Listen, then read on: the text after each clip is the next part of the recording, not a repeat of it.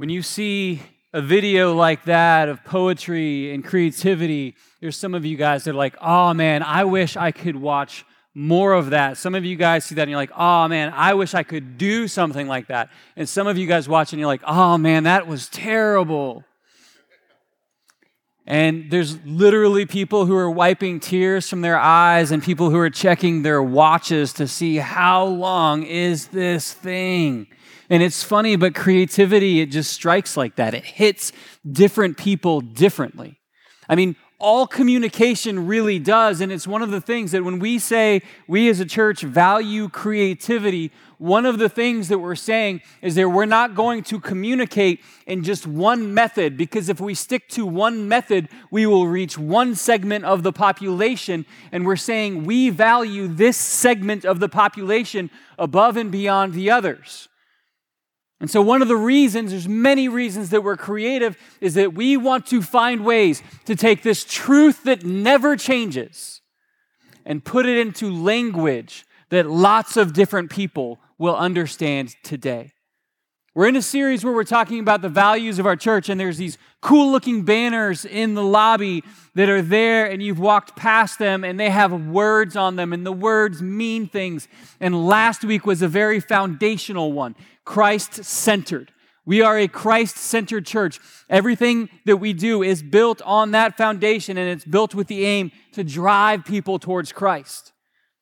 And, then today we're talking about creativity, and I want to start with this clarification. We are Christ centered first and foremost because there are churches that have gone the route of saying, we value creativity and we don't want to limit creative expression in the church, even if it violates the teachings of Christ. No, we are Christ centered. And as Jesus defined it, those who love me follow my commands. We will follow the commands of Christ. And within those parameters, we have a huge amount of liberty for creative expression. And so before anyone says, oh, well, what if we fall off the deep end? No, we are confined to the, the freedom that is found in Christ, and we're going to live in that. But within that, we're going to find lots of different valuable ways to help explain and communicate and sense and feel and taste and hear the goodness of God and, and trying to find ways to express this love that God pours into our heart. It's been a human struggle for generations, but it, I believe that it, it bubbles out of our life in create, creative expression in lots of different ways. I'm going to show you a statue. This statue was commissioned in 1752, and it was took until I believe 1759 to be built. It took seven years. Go and go to that first statue picture. This was carved out of one solid block of marble. Can you see the, the cargo net? I mean, the fishing net that is around him? This, this sculpture is, is referred to as the release from deception. It's supposed to be the angel and the, and the truth of the word of God releasing someone who is entangled by sin. Could you imagine the stress of working on that cargo net? If one little piece breaks, we have to start all the way over. Literally, no apprentices helped him as he was carving this. I'm like, God, why do some people have the capacity to do that and I struggle to open the cereal bag without ruining it?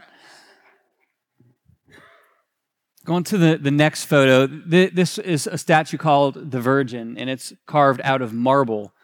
And it's done in such an incredible way that it looks as though she's wearing a veil. I mean, that is just, that is incredibly beautiful. Like, it, I could go and just stand in front of those for hours and just stare at the, the details that were painstakingly like, like carved out into this and just like, wow, God has given us some amazing creative capacities. And it inspires awe in my heart, but you might look at it and be like, it's a hunk of rock, who cares? But this is the thing. We have to find ways that, that you know, some of you guys loved the statues, some of you guys loved the poetry, but we as a church, we have to value all people enough that we're going to figure out okay, how can we communicate and, hit as many hearts as we can with the truth of the Word of God? And today, as we get into creativity, uh, there, there's one sentiment that I want to dial into that, that is referred to in lots of different passages. Colossians chapter 3, verse 23 is where we're going to start from if you want to open your Bible to it. And we'll, of course, project the words up on the screen. Colossians chapter 3, verse 23. And it's the, and the Apostle Paul is speaking here. And he says, Whatever you do, work at it with all your heart, as working for the Lord, not for human masters God drives at this heart issue so many times. And I want to clarify. He's saying, whatever you're doing, not just your worship, not just your times where you're at church, but whatever you are, work at it in a way that people would look at it and they would say, there's something different about that.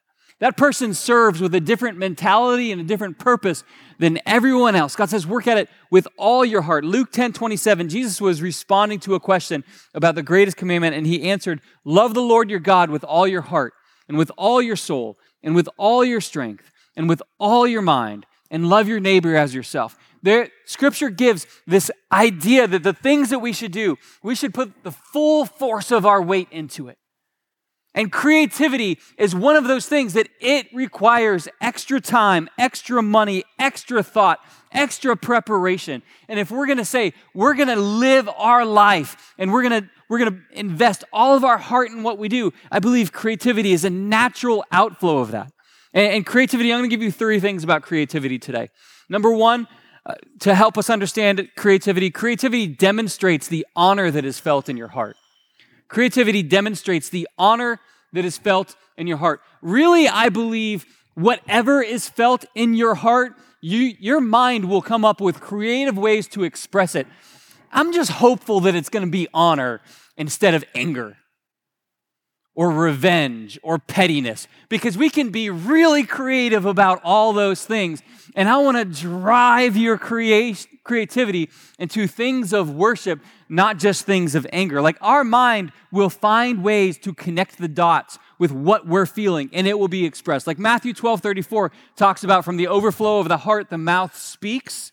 It's like you will find creative ways. Like if you if you have a friend who's in, into CrossFit, you're going to hear about CrossFit in every conversation, right?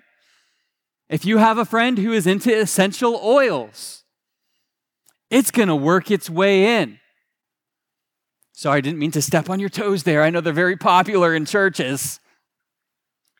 But the things that are present on you, and so, like, if your heart is angry, someone's going to be like, the milk jug is empty. And you're going to be like, your heart is empty.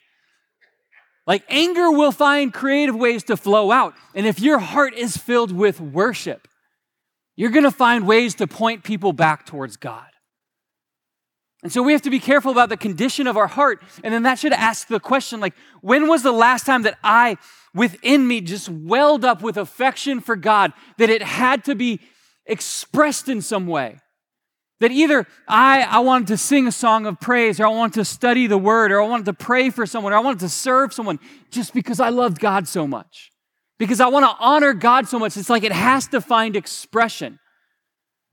Creativity, it demonstrates the honor that is felt in our heart. And often I believe there's no creativity expressed because there's no affection that is really welling up. And that should be a warning sign for you, church. Not only is creativity a demonstration of it, but creativity uh, is a gift from God. In, in Exodus chapter 35, verses 31 through 33, what's going on in the context, the, the people of God are on, they've left Egypt and they're on their way to the promised land, and God gives them very specific instructions for the tabernacle, which is the place that they would worship. That within that, there, there's going to be different layers to the tabernacle. There's different metal work that would have to be done. They would overlay other objects with gold in a very skillful manner.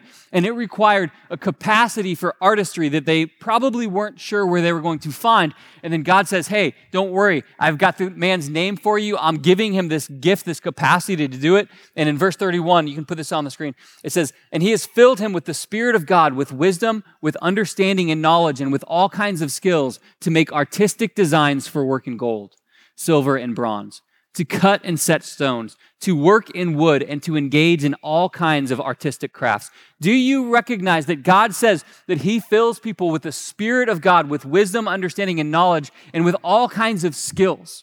That, that God has granted many of you guys incredible creative capacities, but maybe because you thought the church is like anti art and creativity, that you're like, I've got to just kind of keep that hidden from the church and maybe even hidden from God.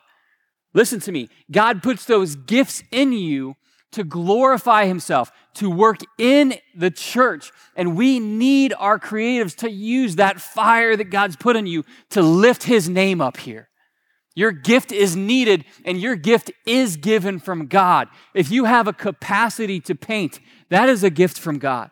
If you, if you draw, if you work with chalk, whatever you do, that is a gift from God. And you should use it to lift up and glorify His name. Creativity, it, if we subject our, our life and our heart and our will to God, it's going to be an ex, a way to express the way that we feel about God. But here are some of the major complaints about creativity that I hear.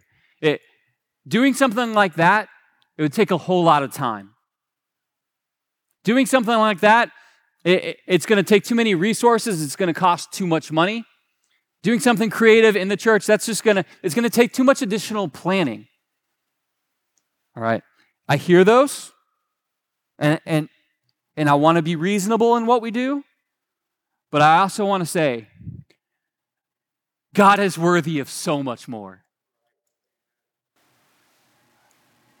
Could you imagine the conversation around, I'm going to commission an artist to work for however long it takes? It took him seven years to carve from one huge, expensive block of marble that statue. And I want it to illustrate the way that, that God will free us from, from the entanglement of sin. And so I want an artist to figure out how to make a fishing net out of marble.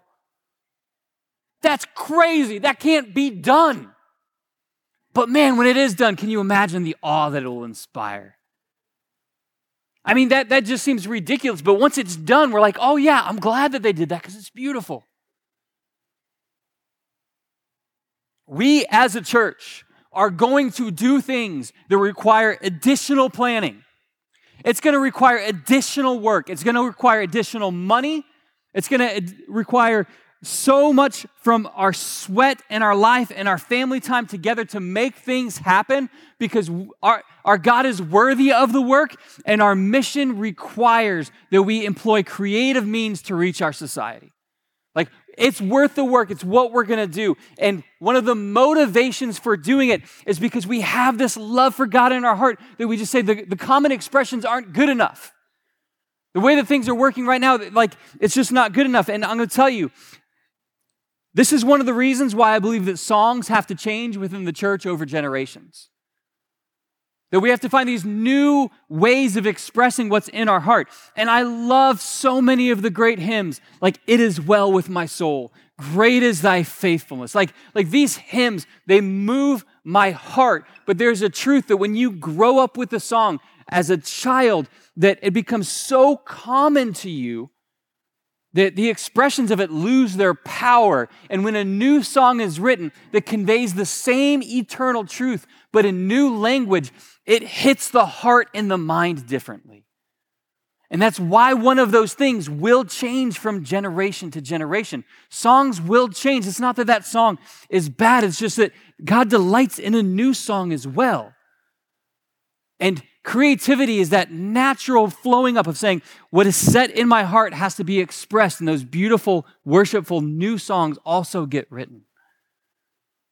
Women, we, I know that you guys are better at understanding this concept than, uh, than us men because I know it and I still fail to apply it as much as I should. But there's a truth that saying things in the common way lack the power that they should. And so things that we feel should be expressed in an uncommon way. Let me, let me help explain. Um, I, I was just teaching this concept during premarital counseling this week to a young couple who was getting married. And to, to the guy, because we're trying to fix a guy problem here. To the guy, I say, hey, look, I know that when you leave the house and you tell your wife you love her, you really like, you mean it with all the things and all the attachments. But you just say, love you, and you're out the door. And it's good that you do that. And you should do that. But I know that what you really want to convey isn't getting conveyed because she's like, he's just saying the common thing that he always says.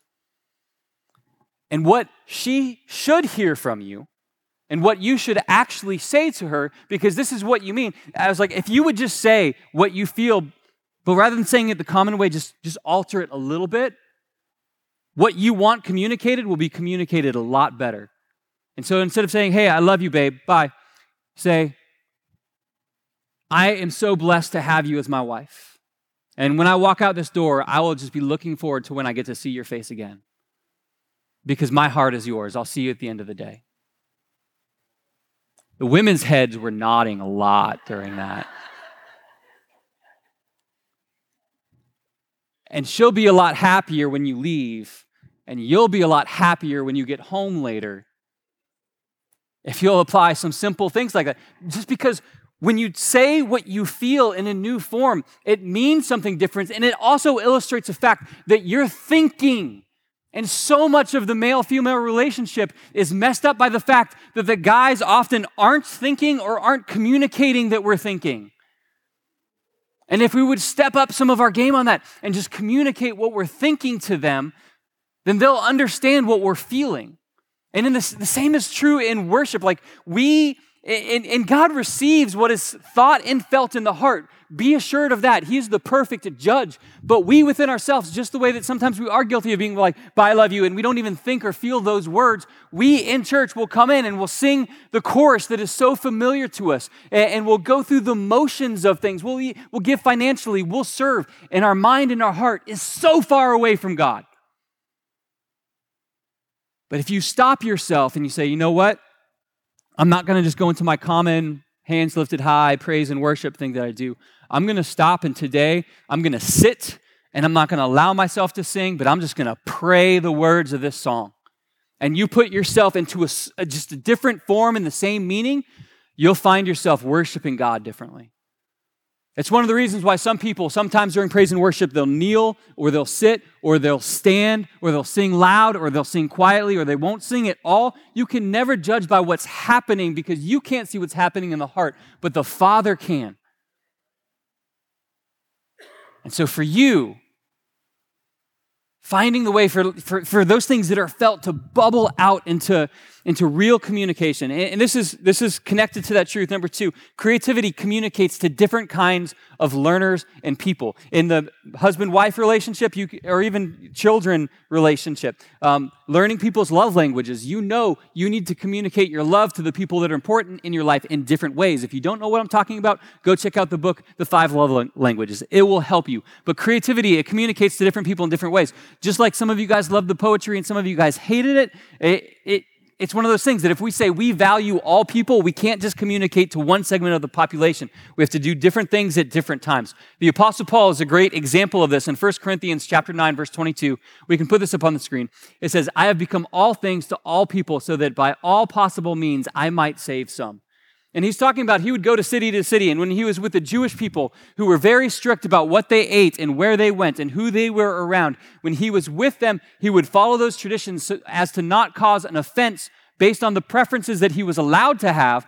He would submit his preferences to the person that he was with so that he might reach them. When he was with the Greeks, and this is an example, they, they, would go and they would buy food in the temple, or at times the church was actually known for going into the, the pagan temples and eating food that was, wor- that was sacrificed to the gods there. And Paul said, the idols there, they aren't anything, and so you're free to do that, but don't ever do it if it's causing someone else who's a Christian to stumble.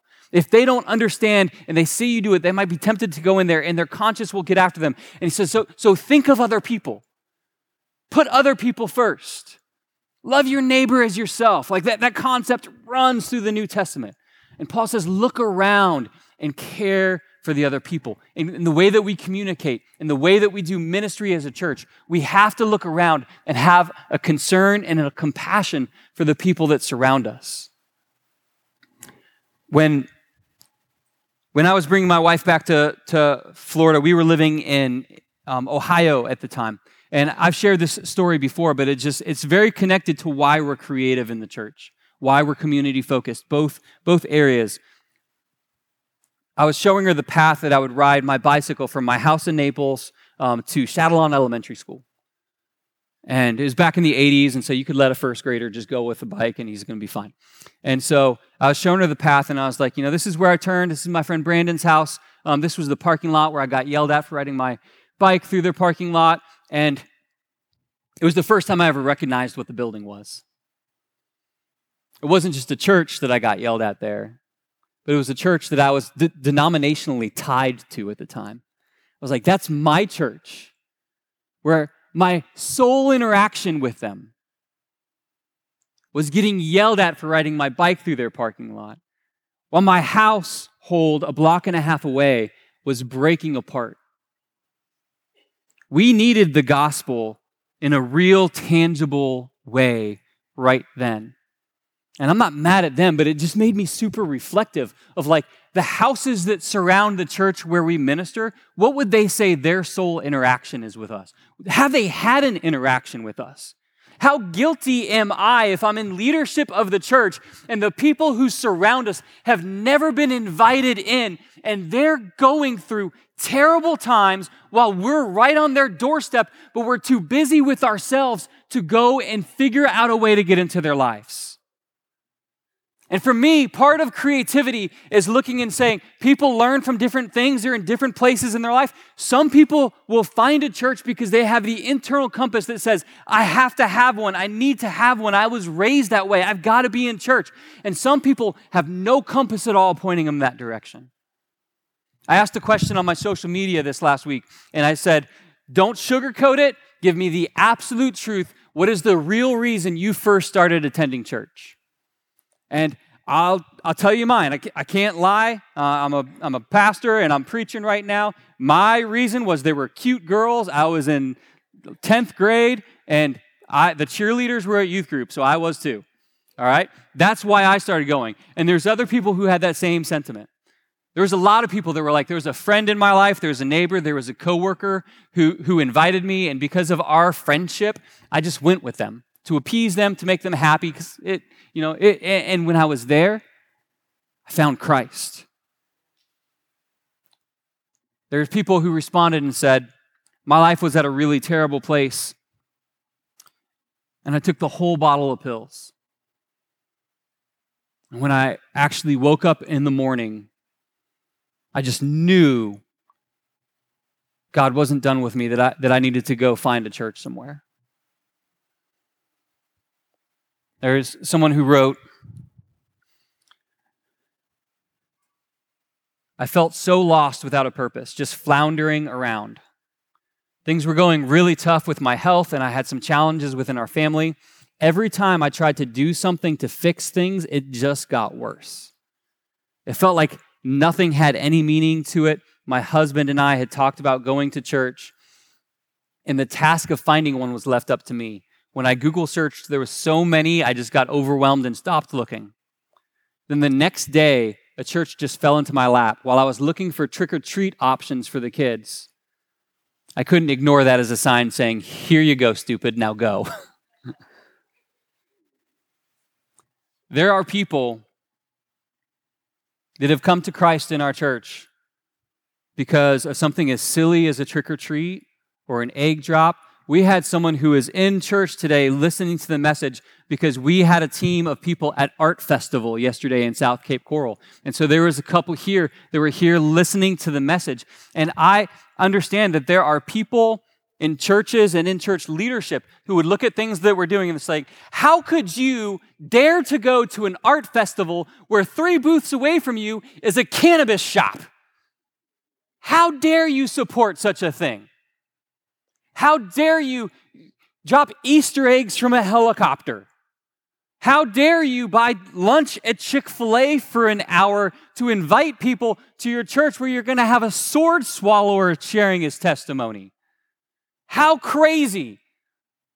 Now, listen, I understand that some of the things, some of the creative things that we will do to give people an excuse, a reason to come try out to church, it's going to sit poorly with some people. And as kindly as I can muster it up, if those kind of things bother you, I'm going to drive you crazy in the next year. Not because I want to annoy you, But in my own life, I can still sense and feel all of the weight and the anxiety and just the way that life felt before Christ was in my life. I can say that, but like scripture compares it to like being in, in, in darkness. Go to the next slide for me. I can say darkness, but sometimes you have to feel that. And I remember what it was like to go to bed at night and just wake up being like, I have to, I have to measure up to everyone else. I have to, I have to show that I'm significant by achieving in the sport or having this right girlfriend or doing this thing and just constantly feeling measured, constantly feeling a failure, constantly feeling like life shouldn't feel this way. And then there came a point where I heard the message of the gospel and I finally understood it and I finally applied it to my life. And, and, you can go to that next one. And it was like light came on in my life. And it was the difference between the two. And for me to sense and feel and to have this peace and this joy that, that was just, it was nothing that the world could offer. For me to have that and not do everything that I can to share it with my friends, it didn't make sense. And so the people that I partied with a few weeks ago, I'm going back and I'm like, you have to test drive this Jesus thing. Like, you have to go and feel and see and experience because it's better than anything that we ever did. It's better than anything that we've ever known. You've got to come. And some of them looked at me like, you are crazy. And some of them were like, okay, I'm your friend. I'll come try it out. And God changed their life too. And for me to have all of this joy in this peace in this eternal salvation and purpose, and to just say, we're gonna just do things the way that we love to do them, and we're gonna have really passionate personal worship, and we're gonna take care of our own without doing everything we can to break into the community, that just seems wrong. Because to me, that's like leaving myself out there. And so I can't help it. I'm going to find a way to mobilize our church, whether it's art festivals or creative things that are connected to different celebrations in our community. We're going to go to those things and we're going to lift up the name of Christ, no matter what anyone else is lifting up. Three booths down, they're selling cannabis. Three booths, over, we're inviting people to church. And I love that. And if that bothers you, a lot of stuff that we do is going to bother you. But don't make the mistake of thinking that this isn't done with purpose, design, and scriptural backing. The example was set by the Apostle Paul as he went to where the philosophers are who were talking anti God. Where he'd go into the temples where they were sacrificing idols, and he said, These idols aren't even anything. We will find our, a way into all those circles to proclaim the name of Christ because this light of Christ, it changes everything. I, I, love the way that C.S. Lewis talked about the light and the darkness. He, he said, and you can put this quote up I believe in Christianity as I believe that the sun has risen. Not only because I see it, but because by it I see everything else. Our faith makes sense of the world. It makes sense of the suffering that we see around us. We understand where the responsibility that we, ha- we make decisions that hurt ourselves and hurt other people, that the effect of sin is real, and that God has provided a solution to sin in the world. I understand the world better than I did when I put Christ at the center of my life.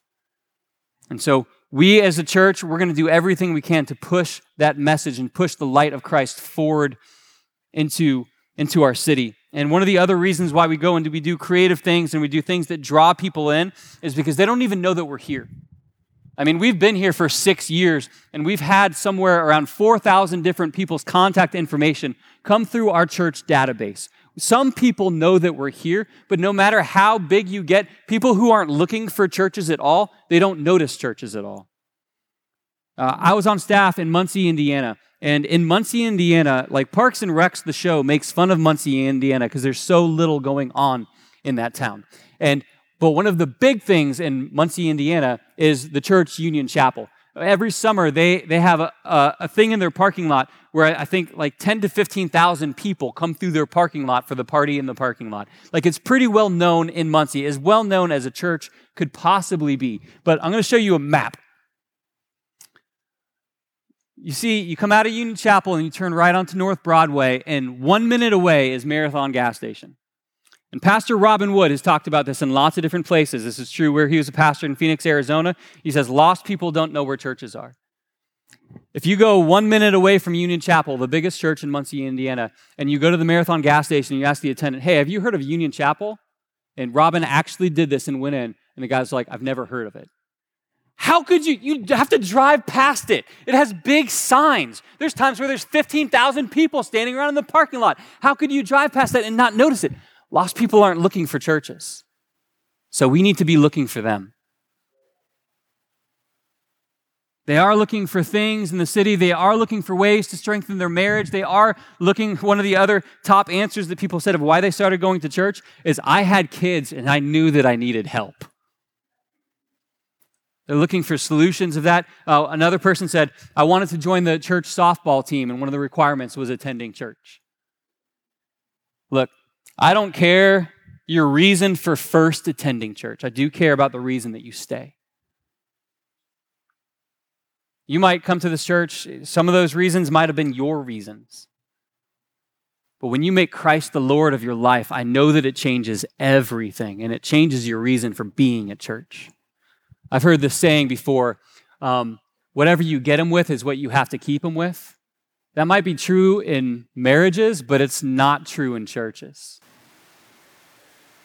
We will come to we will come into the building for lots of different reasons, but if we stay, um, it's going to be because Christ found us. Number three, creativity demonstrates the love that is felt in your heart. And yeah, band, you guys can come up. I'm going to begin to close this thing up. Creativity demonstrates the love that is found in your heart. When your heart is overflowing with love for God, you're going to find a way to express it. Uh, I, marriage is just such a, a, a good parallel between our relationship with God. Scripture continually does that. And so I always like to go go back to that point. Like, do you remember when you were just like just puppy love with with your spouse? Like before they were your spouse and, and or, or maybe that, that, that time if you're not married yet you might be feeling puppy love right now where it's like you just you feel so strongly about them that you're writing bad poetry.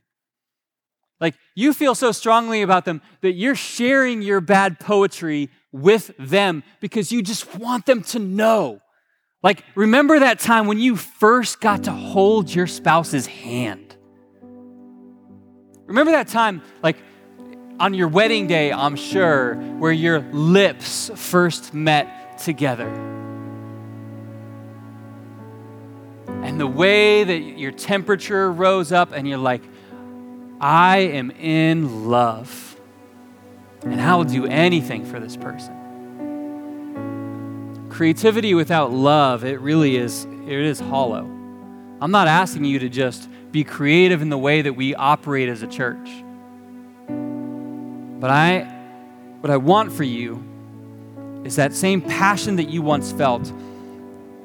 Our passion for God should exceed any passion for any earthly relationship. And if you felt hollow in your dealings with God, maybe finding some creative expression will help get you back to that place. Maybe as we sing this closing song, that I believe I believe it has the capacity to shake you as we close this song this this service with worship. If you will find a way to get out of your normal rhythm and really worship from your heart and your mind during this closing song, maybe you need to take a different posture like I talked about. But maybe some of that hollowness that you felt from God will be re- reinvigorated that you'll sense that love that you once felt. And creativity, man, it does a great job of shaking us. And because we are Christ centered, that Christ centered love is going to well up in creativity within Gulfside Church, and that's part of who we're going to be. I'm going to pray, and then as the song starts, If you want to stand, stand. If you want to sit, sit. If you want to lift your hands, lift your hands. But find your way to let yourself just really worship this God who sits upon the throne. Let's pray together. God, you told us that the heavens declare your handiwork. You told us that if we are silent, that, it, that if we don't sing out, that the rocks themselves will cry out. So we don't want anything else to fill the job that we've been given. And so help our hearts and help our minds to worship you in a way that you deserve. And if that worship is best expressed in silent submission, then we will, we will kneel before you. If it's best expressed in freedom and dancing, then, then we will dance before you. But our mind and our heart will be in love with you in a way that demands we respond to this love. We are thankful for this grace that you've poured into us and this calling that you've given us. Help us to be faithful in it. In Jesus' name.